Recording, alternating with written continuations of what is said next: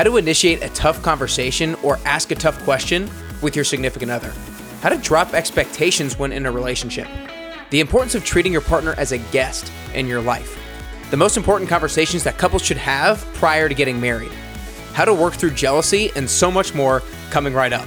This is episode number 510 with authors, relationship coaches, lovers, and best friends, Mali Apple and Joe Dunn.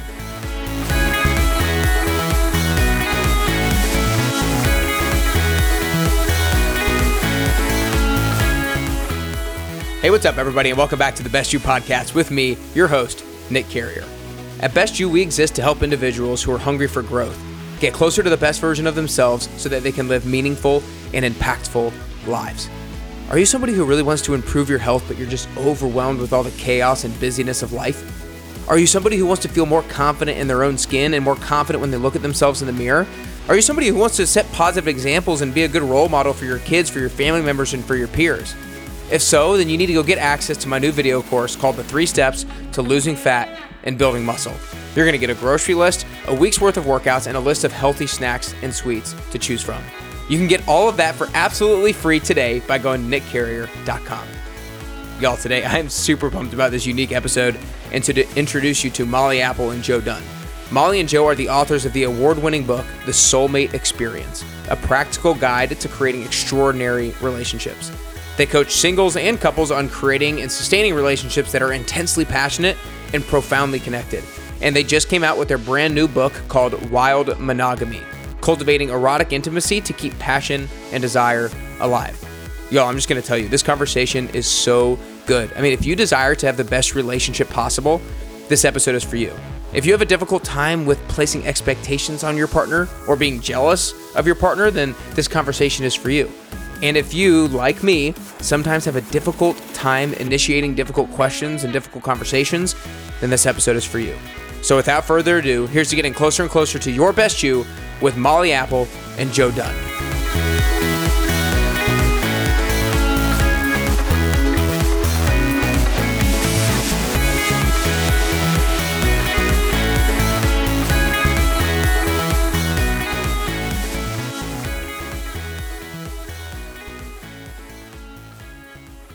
All right, what's up, everybody? Welcome back to the Best You podcast. Today, I'm super excited to be joined by the one and only Mali Apple and the one and only Joe Dunn. Uh, Mali and Joe just want to start off by saying thanks so much for spending the time with me today, y'all. Super happy yeah, to be here. Thanks for having us. Yeah, of course. So I'm really excited. Anytime I've interviewed a couple a few different times, but never necessarily specifically about relationships. So I'm really excited to dive into relationships, y'all's relationships, relationships in generals, and y'all's philosophy and stuff. But I want to start off by a little bit how you guys met. I know you guys met uh, kind of off of Craigslist, which is awesome. Uh, I guess how probably a little bit more of the online dating scene uh, from from years ago. Um, tell me a little bit about the first dating experience from y'all's perspective. Was it one of these like the first date was amazing and we knew this person was somebody we saw a future with or was it like uh, i'm not really sure. It was a little bit awkward. Tell me a little bit about kind of the the first date experience for y'all. It was pretty amazing actually. Yeah. It, it was actually after about three weeks or so of madly writing back and forth to each other. No pictures. Yeah. Wow. Text. Yeah. Yeah. Yeah. I mean who does that? Not very many people we were we were actually really excited to not share pictures. We talked about it a lot and decided not to do it. And um, I was just blown away when I saw him in person. so tell me a little bit about about these letters. Then, what do you think y'all talked about in the letters that made it such a powerful thing to communicate that way first, and transitioning into the first meeting being so powerful as well? I, I, think the, the the main thing that we talked about from the very beginning was relationships. Mm. And I was really intrigued because I don't know, maybe a half a dozen years before I'd gone to a really intensive relationship course. And a lot of the ideas that I was hearing from Mali were basically the similar, very similar to what I'd heard, you know, half a dozen years before. And so it really piqued my interest. And that's, I think, what kept this dialogue going at least from my side. Yeah, for I, sure. I think it really interested you, Joe, because at the time you were taking that course, you were in a relationship that was really spiraling downward and you couldn't put those ideas into practice. right. Time. I think it was it was too far gone for that. So, you know, to have this opportunity to basically, you know, try these ideas fresh was amazing. Hmm. So, Mali, I'm interested when you were discussing relationships via letter, were you what were you communicating? Were you asking what he thought would be a successful relationship? Were you th- saying what you thought would be a successful relationship? You were you discussing best practices? What, like what what exactly were you discussing? I think be- best practices is the way to characterize it because it was things like not have not coming into the relationship with expectations about who this mm. person is, about what they're going to do for you, and giving them as much space as possible to be themselves and having that reciprocated. Yeah. And yeah. Well, I was very interested in an experiment of somebody who was ready to try a relationship based on principles like that. Principles like acceptance, accepting who this person is, where they came from, their belief systems, all the, education. Yeah, all yeah. the things that make them into who they are and not and and being very self-aware that you're not imposing something on them or wanting them to be different than who they are. Mm-hmm. So I'm interested if you don't want the person to be different than they are ever obviously everybody's going to be a little bit different and you don't want to go in with expectations what are some of the most important things that you kind of need to have alignment on when it comes to relationships obviously it's fine to have so, plenty of things that are different but what are some of the most important things to have alignment on and this is a great question because when people are coaching people for dating they'll they'll tell them to make a list of what they want and what they don't want and i think oftentimes those lists turns in, into list of limitations because there are mm. certain things that everybody should be looking for somebody who's got integrity somebody who is honest kind. and kind yeah, yeah. And, and all of those things that everybody really ought to have in a relationship uh, as a base as a baseline and above that I don't think there's a lot that's necessary beyond that. Mm. You know, besides having, unless your belief systems, if somebody's extremely religious and somebody isn't, that could be an issue. Mm-hmm. Um, but other than that, you don't need to have somebody speak a specific language or have earned a certain number of degrees. Those things really aren't what makes a relationship great. Yeah, in fact, um, you know, going back to the list that people make for a moment, um, if Mali had put on her list that she wants somebody with a college degree, we never would have met because I don't have one. Mm-hmm. And so, you know, those, it just made me realize how limiting those lists can be, right? You might have the perfect person, but he didn't check one or she didn't check one box and you'll never know. And I would have never met him if we'd had to share pictures. First. That's that's true. That's true because I had this idea in my head, as crazy as it seems to me now, hmm. uh, 20 years later, that I was not attracted to redheads. Hmm. So I was, you know, that was an interesting thing that when we finally did meet after three weeks, I was confronted with this picture, you know, my picture of what I thought was attractive and not attractive. And it didn't take long for me to shift, but you know, it was it was it was a great experience to the the way we met and how it all rolled out. Because if I'd been looking on a dating site and just scrolling pictures, I would have scrolled right by. yeah, no doubt. I'm interested to um, go a little bit further into the no pictures thing because I think that's awesome. I've I've had similar thoughts about doing that before dating, uh, going on dates as well. Talk to me a little bit about how much you feel like it's important when when it comes to like sexual attraction and visual attraction early on, like how important having at least like some of that is versus it's not really important at all. You can just fall in love with the person and then you become can become attracted to them physically. I guess like give me a little bit of y'all's opinion or, or thoughts or, or experiences with regards to the importance of the physical attraction early on. I think this is a little bit why I am actually addicted to Love is Blind. I'm going to admit that right here. The only okay. show I've ever been The woman that doesn't in. watch TV yes. is because that's exactly what they're doing. Can you develop a relationship without sight unseen? And I think there has to be some degree of physical attraction. However, I'm also a person who's going blind. And so I think a lot about Well, what about if you were blind? You'd still have some people that you were physically attracted to and some you weren't you know there's pheromones and there's other things that are indicators of that that that make people feel sexual attraction to somebody so i think that yes you can develop it to a certain degree but there's some you know unknown ingredients mm-hmm. That you you at the bottom line you're either going to be able to develop that attraction or you're not going to be able to so eventually meeting in person, seeing if that any degree of chemistry is there is important. Hmm.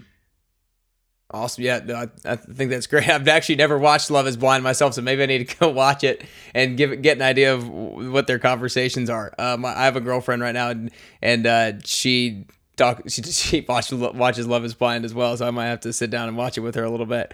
Um, I am. I, I know that in y'all in this, I was going through a little bit of the soulmate experience, and y'all's talk about how it's important to kind of see your significant other, the person you're in a relationship with, with uh, as a guest in your life. I want you to run with that idea a little bit and talk to us a little bit about what you mean by that.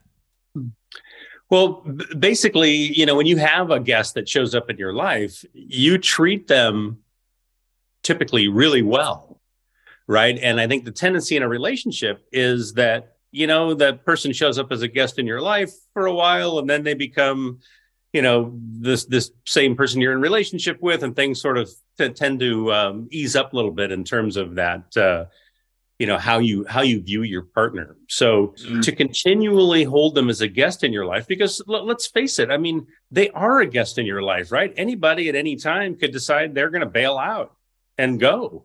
And I think the the more we treat our partner as a guest in our life, the the less that's likely to happen. And that again, you know, entails not putting on them a lot of expectations about who they are, how they show up. You wouldn't do that to somebody that was a a really good friends of yours that that you don't get to see very often. Mm. It's that concept of holding the space for them to be someone different than you expect them to be you know that makes the room for them yeah. to grow mm. as soon as we have a list of expectations about what our partner should be you know it it really kind of restricts their potential mm. No i think that's great i think what you what you said Mali with regards to almost expect them to be somebody different leaves the room for them to be whoever they are be whoever they want to be and and one of the things that i saw y'all talk about as well is the importance about not getting completely enveloped in your identity as a couple and making sure that you have your own identity as well. And so I want to hear what you guys do to ensure that you still are kind of like developing yourself and developing your own identity, but also developing as a couple. So talk to me about some of the different things that y'all do to make to make sure you're developing individually and together. Mm-hmm, mm-hmm. It's really important that people be allowed to have whatever friendships nourish them. And that's one place where somebody might try to control their partner's friendships. They might try to control their partner's extracurricular activities. And I'm not talking about affairs, I'm just talking about right. Um, if I'm somebody that likes to go out with my friends to a bar because I enjoy the camaraderie and the music and all that. I don't want to be with a partner who is so um, jealous over something like that that we can't talk about it and help them learn to be more comfortable with it. So I particularly see that happening where women are uncomfortable if their guy wants to go out with their guy friends.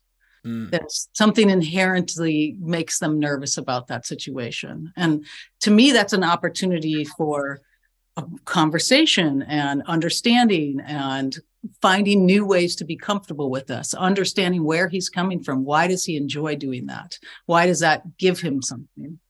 Yeah. And a lot of times in relationships, you know, I think our partners expect us to basically end relationships that they feel is a threat. Mm.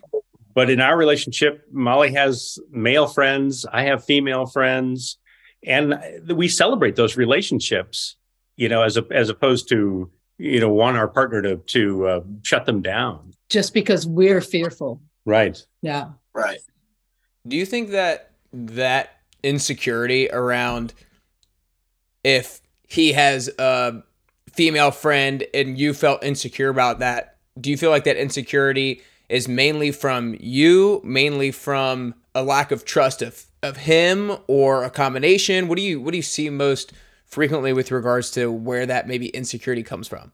So often that insecurity comes from a couple of things. One is cultural conditioning, right? We're actually trained to be nervous about that. And it, almost yeah. any television show, movie you watch, yeah, uh, song lyrics, they give this message that you need to be on guard and you need to be watchful. And number two, it can come from past experiences. So if mm-hmm. I'm with someone who is untrustworthy and actually actually be- behaved in untrustworthy ways, I might develop this sort of PTSD response to uh, certain situations. Mm.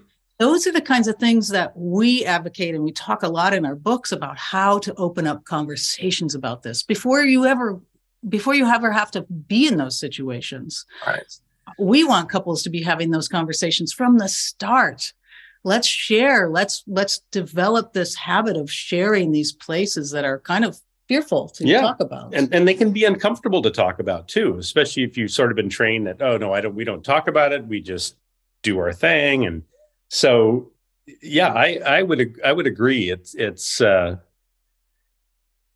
it, it, it, those conversations generate intimacy. Mm. When we can talk about the things that we're afraid of, that make us jealous, that happened in other relationships, that we're fearful about, when we can create a safe space to be able to talk about those things and be able to not not only just talk about them, but like, oh, it makes me nervous when we go to parties because I'm afraid you're going to see other attractive women and then you're not going to really want to be with me. If we can have conversations about that, he can be as reassuring as reassuring as he likes but I still might have that reaction when we go to a party. So if we can have this agreement that we go into the party together and and he and I'm aware that he's willing to listen to me if I'm saying, "Oh, it's happening now." Like I see that woman over there and it makes me nervous. I'm telling myself I want to reveal what is the dialogue I'm giving myself that's making me feel nervous. Mm-hmm. And when we can bring that out in the open, it's just like anything else shame, fears. When we can bring it out in the open with someone, that takes the sting off it right away. Absolutely. I mean, we feel better. It creates a more intimate environment. And we can also feel comfortable about talking about other things that might come up and that will will come up hmm. right in the future. Yeah. I think that that that was a great insight when you said that these difficult conversations create more intimacy because I think oftentimes we fear the difficult conversation because we think there might be negative ramification from the difficult conversation, but actually it can be a positive. Most often, it seems like it might be a, it might be a positive thing and create even more intimacy for you guys. So I feel like instead of viewing the difficult conversation as scary, try to view it as an opportunity that you can step into and grow through. Right. Exactly Especially right. if we have these sort of meta conversations before that time even comes, where mm. we talk about with a new person, I'm going to want to talk about when things come up, I want to be able to discuss them. For let's talk about what that might be like. Like it's not easy to do, right? Mm. You're nervous to bring it up. You don't know how the person's going to react. But if we've had conversations before that time and sort of practiced it and know that we're both going to be on one end or the other at some point. It's not always going to be me who's feeling insecure or fearful. You've got your insecurities around other things. And yeah. at some point, we'll be talking about that.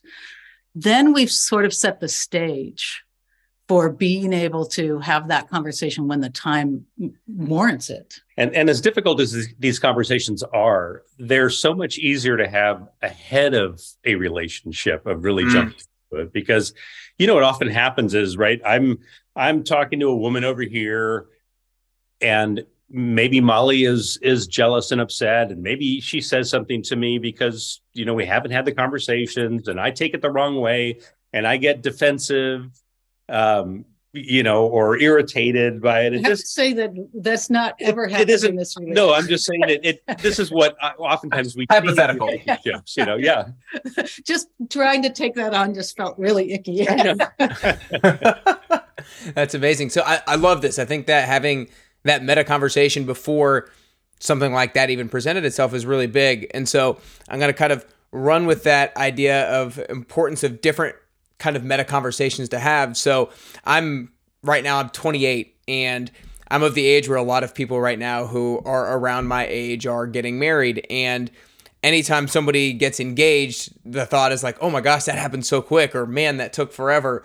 And we think about it just from like a time perspective rather than necessarily like how how well you got to know that person in that time and the conversations that you had during that time because I don't think there's necessarily you have to date somebody for X number of months or years before you should uh, get engaged or anything like that. I think a lot has to do with the level of conversation and the level of maturity of the individual, all to kind of lead up to the question of what kind of conversations do you think are massively important to ensure that you have with a significant other before you're making the lifelong commitment with them? Mm-hmm. I love I love what you've just said there that people who have these kind of deep conversations probably are readier than people who haven't. So I really right. really appreciate that. Um, I want people to talk about places they're insecure. I want them to be able to talk about places they feel inhibited. I want them to talk about places they feel shame. These are big, big conversations. And they have to establish beforehand a, a, a safe space where I know I'm not going to be judged. I know you're you're here to love me no matter what. We've had these conversations where we say we both have insecurities, we both have inhibitions, we both feel shame around some things. We both can feel envious or jealous at times. And those are really the biggest ones. And if mm. we can talk about, wow, where has jealousy, where has that been in my past? A lot of people are really afraid to tell someone they've ever felt jealous, even if they feel it a lot. Right. Because there's such a stigma around it for good reason. Um, not because it's a bad thing to experience, but because of what we might do when we're in a jealous state, when we don't have other tools. mm. That's that's that's really good. Um, so I, f- from my experience, so many people talk about in a relationship around how arguing and conflict is just part of it.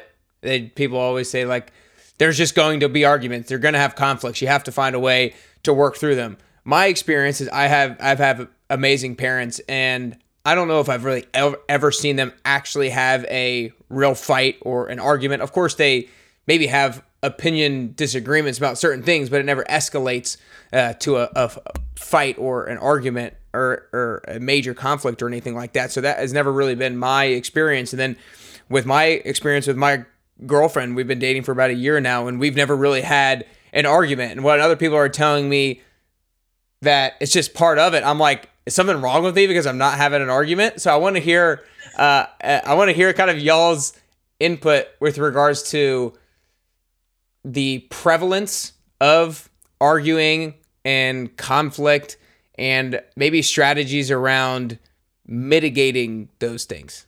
Mm-hmm. We are we are not believers in this idea that you must have conflicts or arguments and uh, and they're just a part of relationships. When it, when I hear it, I just have to let. I, and I hear it a lot more now than ever that that people couples who say they never argue are lying or they're really repressed. And I just have to laugh. I'm like, okay, 20 years we're seriously repressed when we can actually have a conversation about just about anything that will make other couples really nervous to have. So, and we spend so much time together, Nick. I mean. Uh, sometimes we're together 24 7 right? Because we're so involved in in what we're doing together. You would think that if there was ever a uh, an opportunity for arguments or disagreements it's when you spend so much time together. So i do think it's something that you want to start from the very beginning. There's a lot of things i believe couples should in fact our newest book uh, wild monogamy the very first chapter has something we call the intimacy inquiry and it's dozens and dozens of really deep questions that might take a lifetime to really dive into because they're they're they're they're meant to generate intimacy by having people look at things and discuss things that they're probably not ever discussed in their relationship before. But it it creates this foundation for being able to talk about the hard things. And and and you've practiced now not just reacting in the moment when your partner brings up something that wow i really don't I, that doesn't sit well with me but i'm going to use these tools we've now developed which is i'm going to do my best to understand where he's coming from to recognize that if i had his history and his education and his experiences and his belief system i would believe exactly what he believes right now. Mm and to be able to have that perspective and hold it as I'm going to honor whatever your belief is, even if I don't agree with it, then we don't have to argue. Hmm. yeah. We can we can we can have a much more productive conversation about okay, you've got that and I hold this belief over here pretty tightly. How can we creatively make something work for both of us?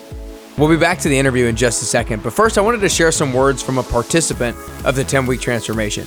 At Best You, we started running the 10WT back in January of 2020 and have since had 313 people and counting go through it. They've seen their bodies get stronger than ever before, they've seen the stubborn fat finally come off, and they've seen their habits dramatically improve. And honestly, more than anything, they've seen their self confidence skyrocket. If you want to learn more about the 10-week transformation, then you can go to nickcarrier.com slash 10WT. That's nickcarrier.com slash the number 10WT. We'll get back to the show in just a second, but first, here's what they had to say.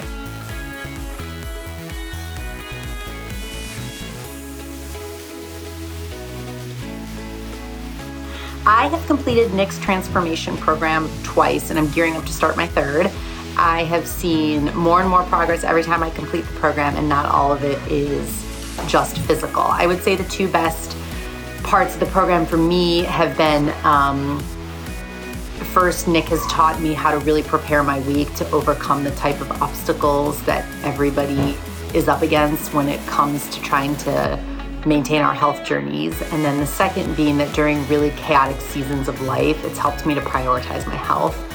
Uh, the workouts are really fun. We do new stuff every time you walk into the gym, and I've been involved in group fitness classes my entire life, and the amount of energy that Nick brings is so completely like, like, unparalleled. Kind of it's so much fun. I love it. So if you're thinking about doing it, you should. You'll be glad. Relationships where their arguments or conflict happens happens very seldom or not at all is it really about the few things of knowing the other person so well through different levels of conversation, you having a lot of like skills and tools in your tool belt on how to manage different situations? I think that's would I think that would result in that. I mean, obviously there are couples that they're just so mellow and they just don't hold really strong beliefs or their beliefs completely line up that they wouldn't have a lot of conflict so yeah. there's that category but for people who who aren't completely aligned yeah i think just what you say these are skills that mm-hmm. we want if we don't come into the relationship with which most of us don't because we didn't have a relationship education growing up right, right. we want to consciously develop them together so that's why it's so important to try to do a lot of this at the start of a relationship, right? And not wait until you get down the road and then all the stuff that's built up. right, right. Plus, you come up with these ideas. You know, you surprise the heck out of your partner because just now, three years into the relationship, you're you're you're you've pulled up some idea that totally, you know, uh, uh, disagrees with what your partner thinks, and it's just so much easier to try to work that stuff out at the beginning. Mm have those conversations and get comfortable with who your partner is and who you are in relation to your partner. And get comfortable with they might not always be the person that you wish they were. Yeah. That they that they need to do things their own way and that they need to grow in their own at their own pace. Even though you know, we really really believe that once you have that environment established you can be the most help for your partner in in their own personal growth. Um, when you're able to say hey i'm whatever it is that you want to develop in yourself i'm here to help you with that. Yeah. And i don't have an agenda for you and i'm not going to expect i don't have any expectation that you evolve at a certain pace but i'm here to help you when i can. And and what what better than your partner who you spend so much time with to help you be a better person? I mean they know you intimately and they know where your weaknesses are they know where your strengths are. Oftentimes they see you your strengths better than you do. That's true.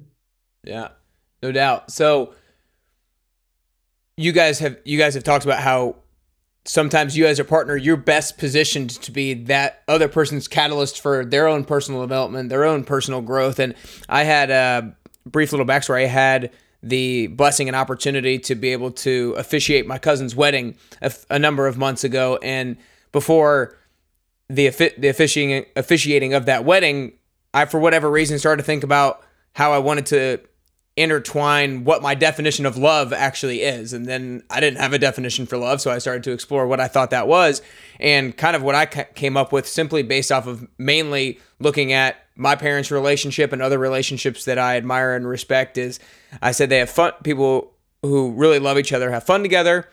They are willing to sacrifice for each other and they're better together. And I think that, you know, better together is a little bit what you guys just addressed with regards to being that other person's best catalyst for personal growth and development. Talk to me a little bit about maybe how you guys think about love and what are like some of the key ingredients that you need for for lasting love. Hmm. Well, I think you pretty much nailed it, Nick, uh, with your three. But yeah, the having fun is important. Yes, yes, you must have fun. Yeah, yeah, and I think we think so. I think one of the things that comes naturally to us, but it can also be something that you intentionally cultivate is a gratitude for just the opportunity mm. to get to spend time with this person. Mm.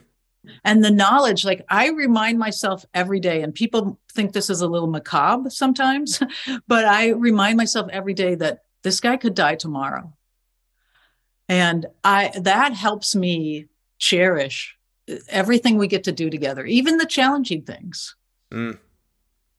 Yeah. I'm a competitive swimmer, so I'm not probably not going to die tomorrow. But uh, but just no, but I think, but I think no, I think, obviously yes. Uh, but I think that's a that's a great perspective to always have because I think sometimes if we think about our own mortality, that gives us a sense of urgency and a sense of gratitude for every single day uh, that we get to experience. Uh, before I kind of get down to the last couple questions, I, I want to go back actually to more of the inception of y'all's relationship because Mali, I know that you had I think if I remember correctly, that you had a daughter with uh with someone previously, and then uh, Joe comes into your life. So give me a little bit of the dynamic of what that was like when uh, Joe came into your life with you already having a daughter. I know there was a quote in the book about how you had a therapist saying like she's going to be really screwed up because of this whole relationship dynamic, uh, which I thought was hilarious. Uh, obviously, not the case. So tell me a little bit about why do you think it worked well?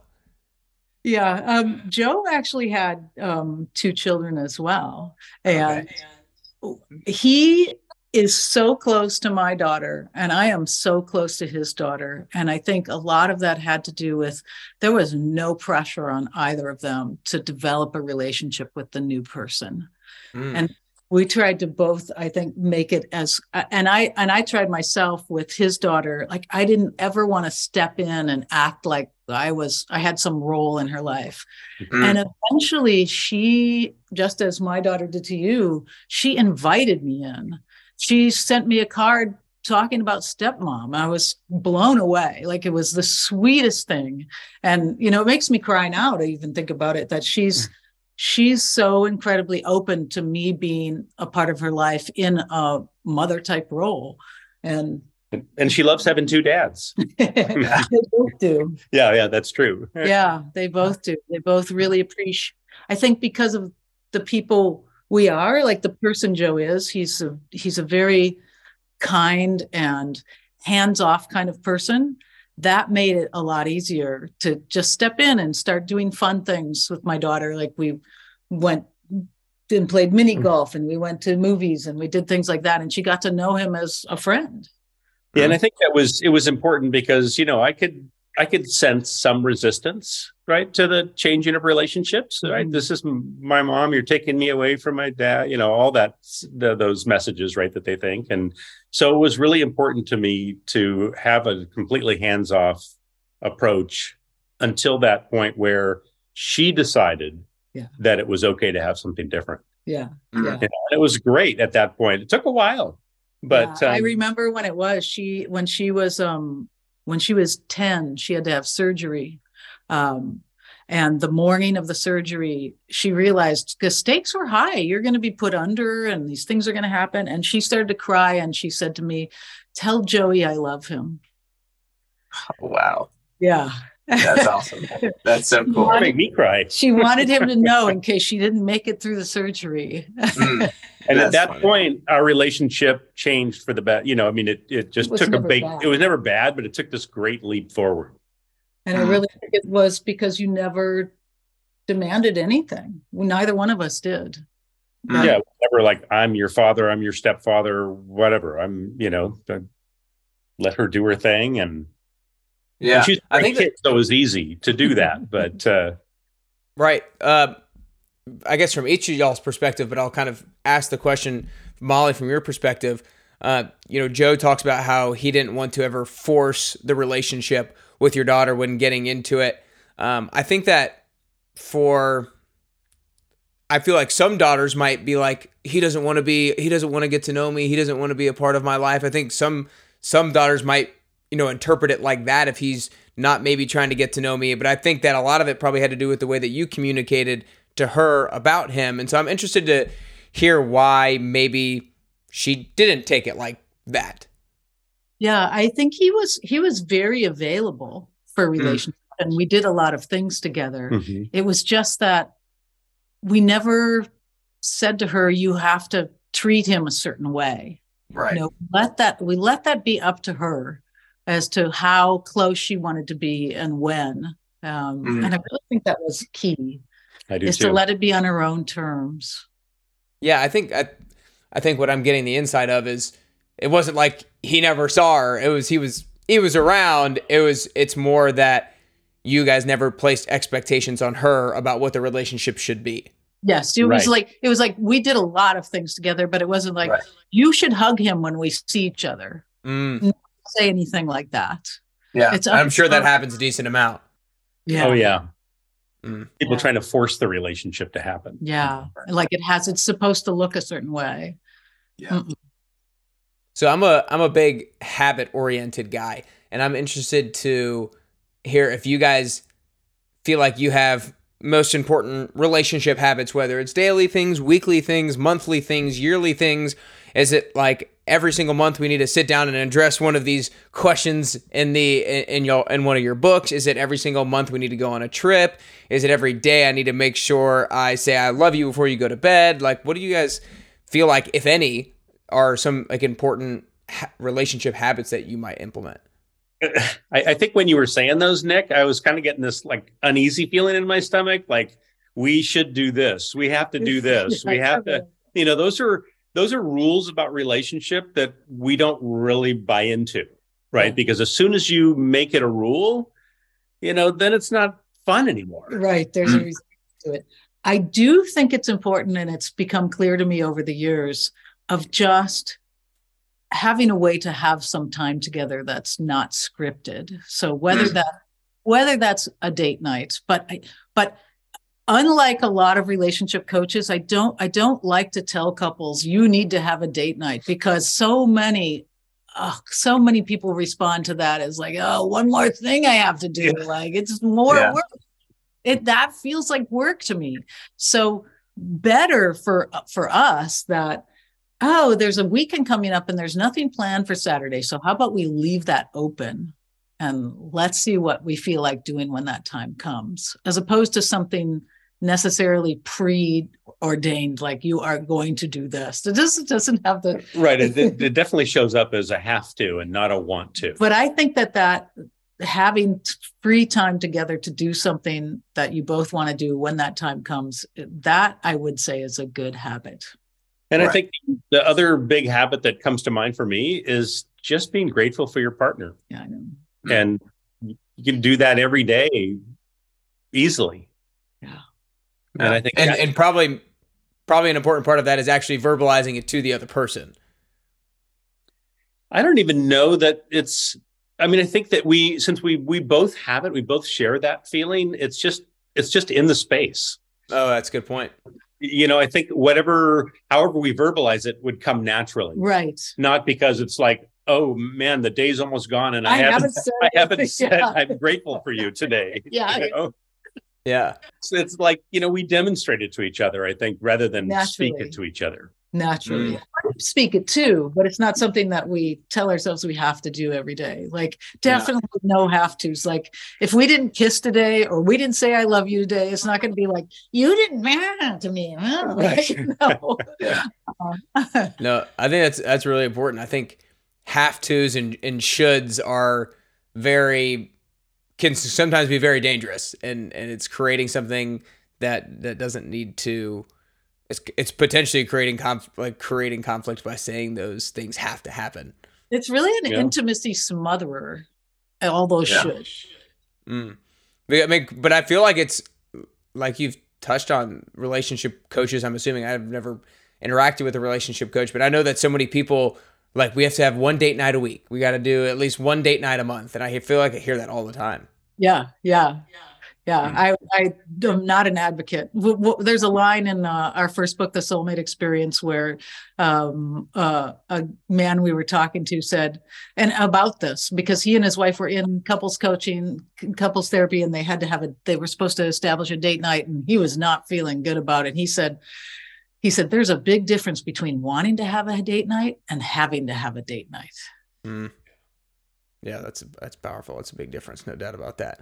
Um, well, before I ask the last question, I just want to acknowledge both of you guys for having the difficult conversations early and often when it comes to relationships, because it seems like it has obviously served a massively positive role in the relationship that you have with yourselves and with each other, and for you guys to be able to grow so much individually and, and have your own identity but grow as a couple as well that's very admirable because i feel like some people can lose their own identity when when they have a couple when they're part of a, a couple or a marriage for so long and being able to do that and, and be such a good role model for that is inspiring for me and inspiring from a lot of people i'm sure Thank you. Of course, of course. Well, you guys need to make sure we talked a little bit about uh, their couple of books uh, during this podcast. You guys need to make sure you go get the Soulmate Experience, which is their first book, and then their most recent book called Wild Monogamy. And you need to make sure you go follow them on social media at Mali and Joe as well. That's M A L I and Joe J O E. Uh, you can follow them on Instagram. Where else can people go learn more about you guys and connect with you? Uh, YouTube, YouTube. We have a lot of videos on YouTube. and Facebook. Awesome. Awesome. YouTube and Facebook. You guys make sure whether you are in a tough time in a relationship or you're not in a tough time, it's it's never a bad time. It's always the right time to go learn about how you can make your relationship all that it absolutely can be. And like they said, I think oftentimes people wait till times are bad to have difficult conversations, but sometimes you're already behind if you're waiting till then. But it's almost most important to have these conversations, these meta conversations in advance so that when situations potentially arise, you have more tools in your tool belt um, and knowledge of the other person to be able to handle them nimbly. So make sure you go uh, learn more about them and, and get their books and stuff like that. But last question is I'm going to spin it a little bit differently than how I normally ask it. Usually I ask about how to get closer to the best version of yourself, but I want to spin it in a relationship perspective. And so basically, I think that any kind of growth journey is always a constant journey. I believe it's always ever developing. We're never perfect by ourselves. We're never perfect as a relationship.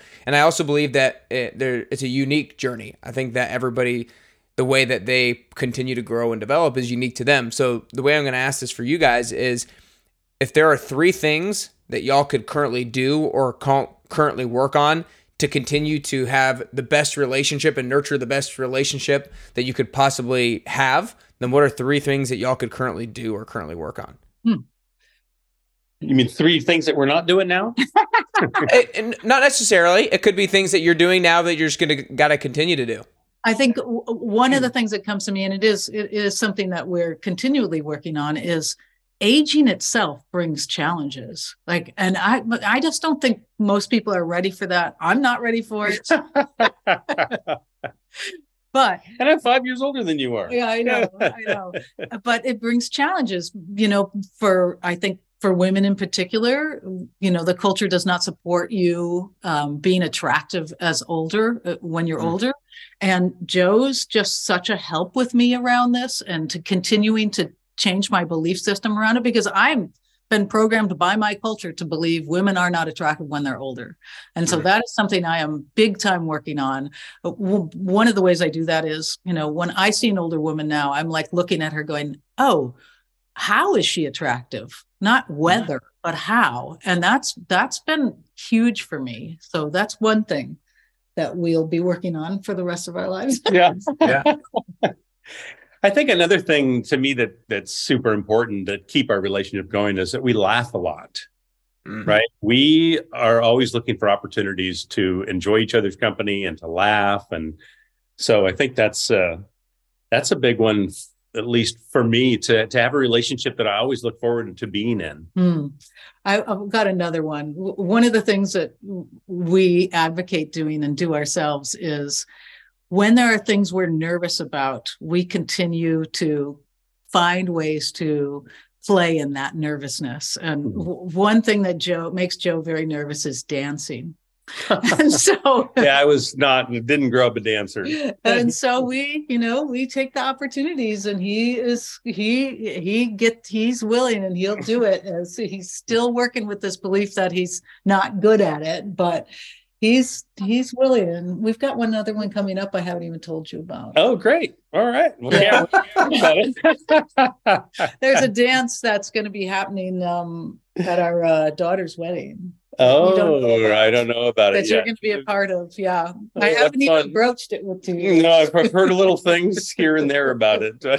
That's amazing. something on a text about yeah, it. Uh-huh. Yeah, I thought, oh. That's amazing. It doesn't mean me. Oh, yeah, it does. I just haven't mentioned it yet. I was waiting for the right time. I guess Perfect. Nick. you, you can't get out of it now because everybody's listening. So I guess not. yeah. Um, I did want to ask one more closing question because I, I wanted to ask it earlier, but I had forgot about it. So we've talked about the importance of having big conversations and difficult conversations. I know that me personally, I've had times where I know I've wanted to ask a bigger question or have a difficult conversation with my girlfriend and sometimes it can be just hard to initiate the conversation. Once you get going, it's like it's fine, but initiating it can sometimes be the tough part what is your advice to somebody who is leaving listening to this podcast and who's going to leave it like okay i know there's that thing i need to bring up with my significant other or i know there's a question that i want to ask but i've i've struggled to ask it. How can i best initiate that difficult conversation? Exactly like you just did you you are you are upfront saying you know there's something i've been wanting to talk to you about. I'm so nervous about it. I'm not sure what the right time is. It makes me just so uncomfortable to even be telling you this but i really want to talk to you about it. So i don't know if that should be now or if there's another time where you'd be more open to like a, a conversation that's scary for me. Yeah. Yeah i think inviting your partner into your discomfort yeah it's good. Mm. right is a great way to get to move out of that place mm-hmm. right? Because i think we're at least for us we're we're here to to help each other grow. And so if there's a place where Mali is uncomfortable you know we want to talk about it. Yeah. we want to get to the bottom of that and make her more comfortable. And i do just like you just saw here with the dance thing. Like i know it makes him nervous. I've been waiting for the right time. So hilarious. i do that with big things too and just say you know, it's going to be better to bring this up when we have, you know, two hours we're going to be together and not a whole mm. bunch of things we're doing at the moment, or you're not feeling stressed out from a long day. Um, I'm going to wait for that time till that time feels right because I'm going to have the best outcome then. She has mm. incredible patience in that respect. mm, that's awesome. That's awesome. Well, there were so many great things in here today, y'all. I think the thing that I just am continually going back to is how arguments and conflicts should not be an accepted regularity in relationships. But if there are those things that pop up, know that, okay, maybe these things can be mitigated and, and largely diminished in the future if conversations are had. If I get to learn, learn more about my significant other, and also if I just get more tools um, and things in my tool belt. So absolutely great today. I know so many people got a lot of value in it. So make sure you guys follow them on Instagram, follow them on Facebook, on YouTube, and continue to get more uh, relationship advice, guidance, and, tools and tips from them. But that's all we got today, Mali and Joe. I really appreciate it. All right. Thank Thanks you so for having much. us, Nick. It's fabulous. It's been fun. Of course.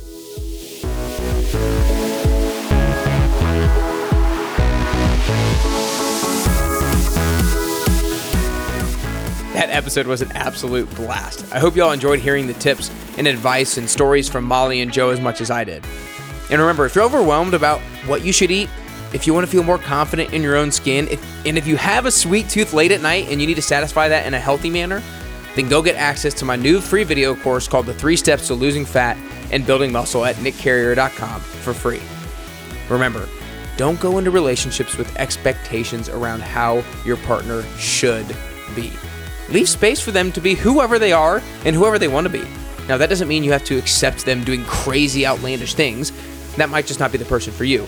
But we need to stop assuming that someone should ever be a particular way. It's not good to should on ourselves, and it's not good to should on others. And remember, to have the difficult conversations, ask the difficult questions. Instead of them being potential sources of conflict, allow them to be sources of greater intimacy. I think that was such a great shift of mindset for me. Like, don't think of them as a source of conflicts. Think about them being as a source of greater intimacy and as an opportunity to learn more about them and to gain wisdom and gain tools and skills so that you guys can act with more agility in future circumstances that arise. My biggest takeaway again is to ask the questions, have the difficult conversations. Don't be afraid of them, lean into them. If you can go into relationships expectation free, if you can not should on other people and lean into difficult questions and conversations, you'll continue to have more fulfilling relationships and therefore continue to get closer and closer to your best you.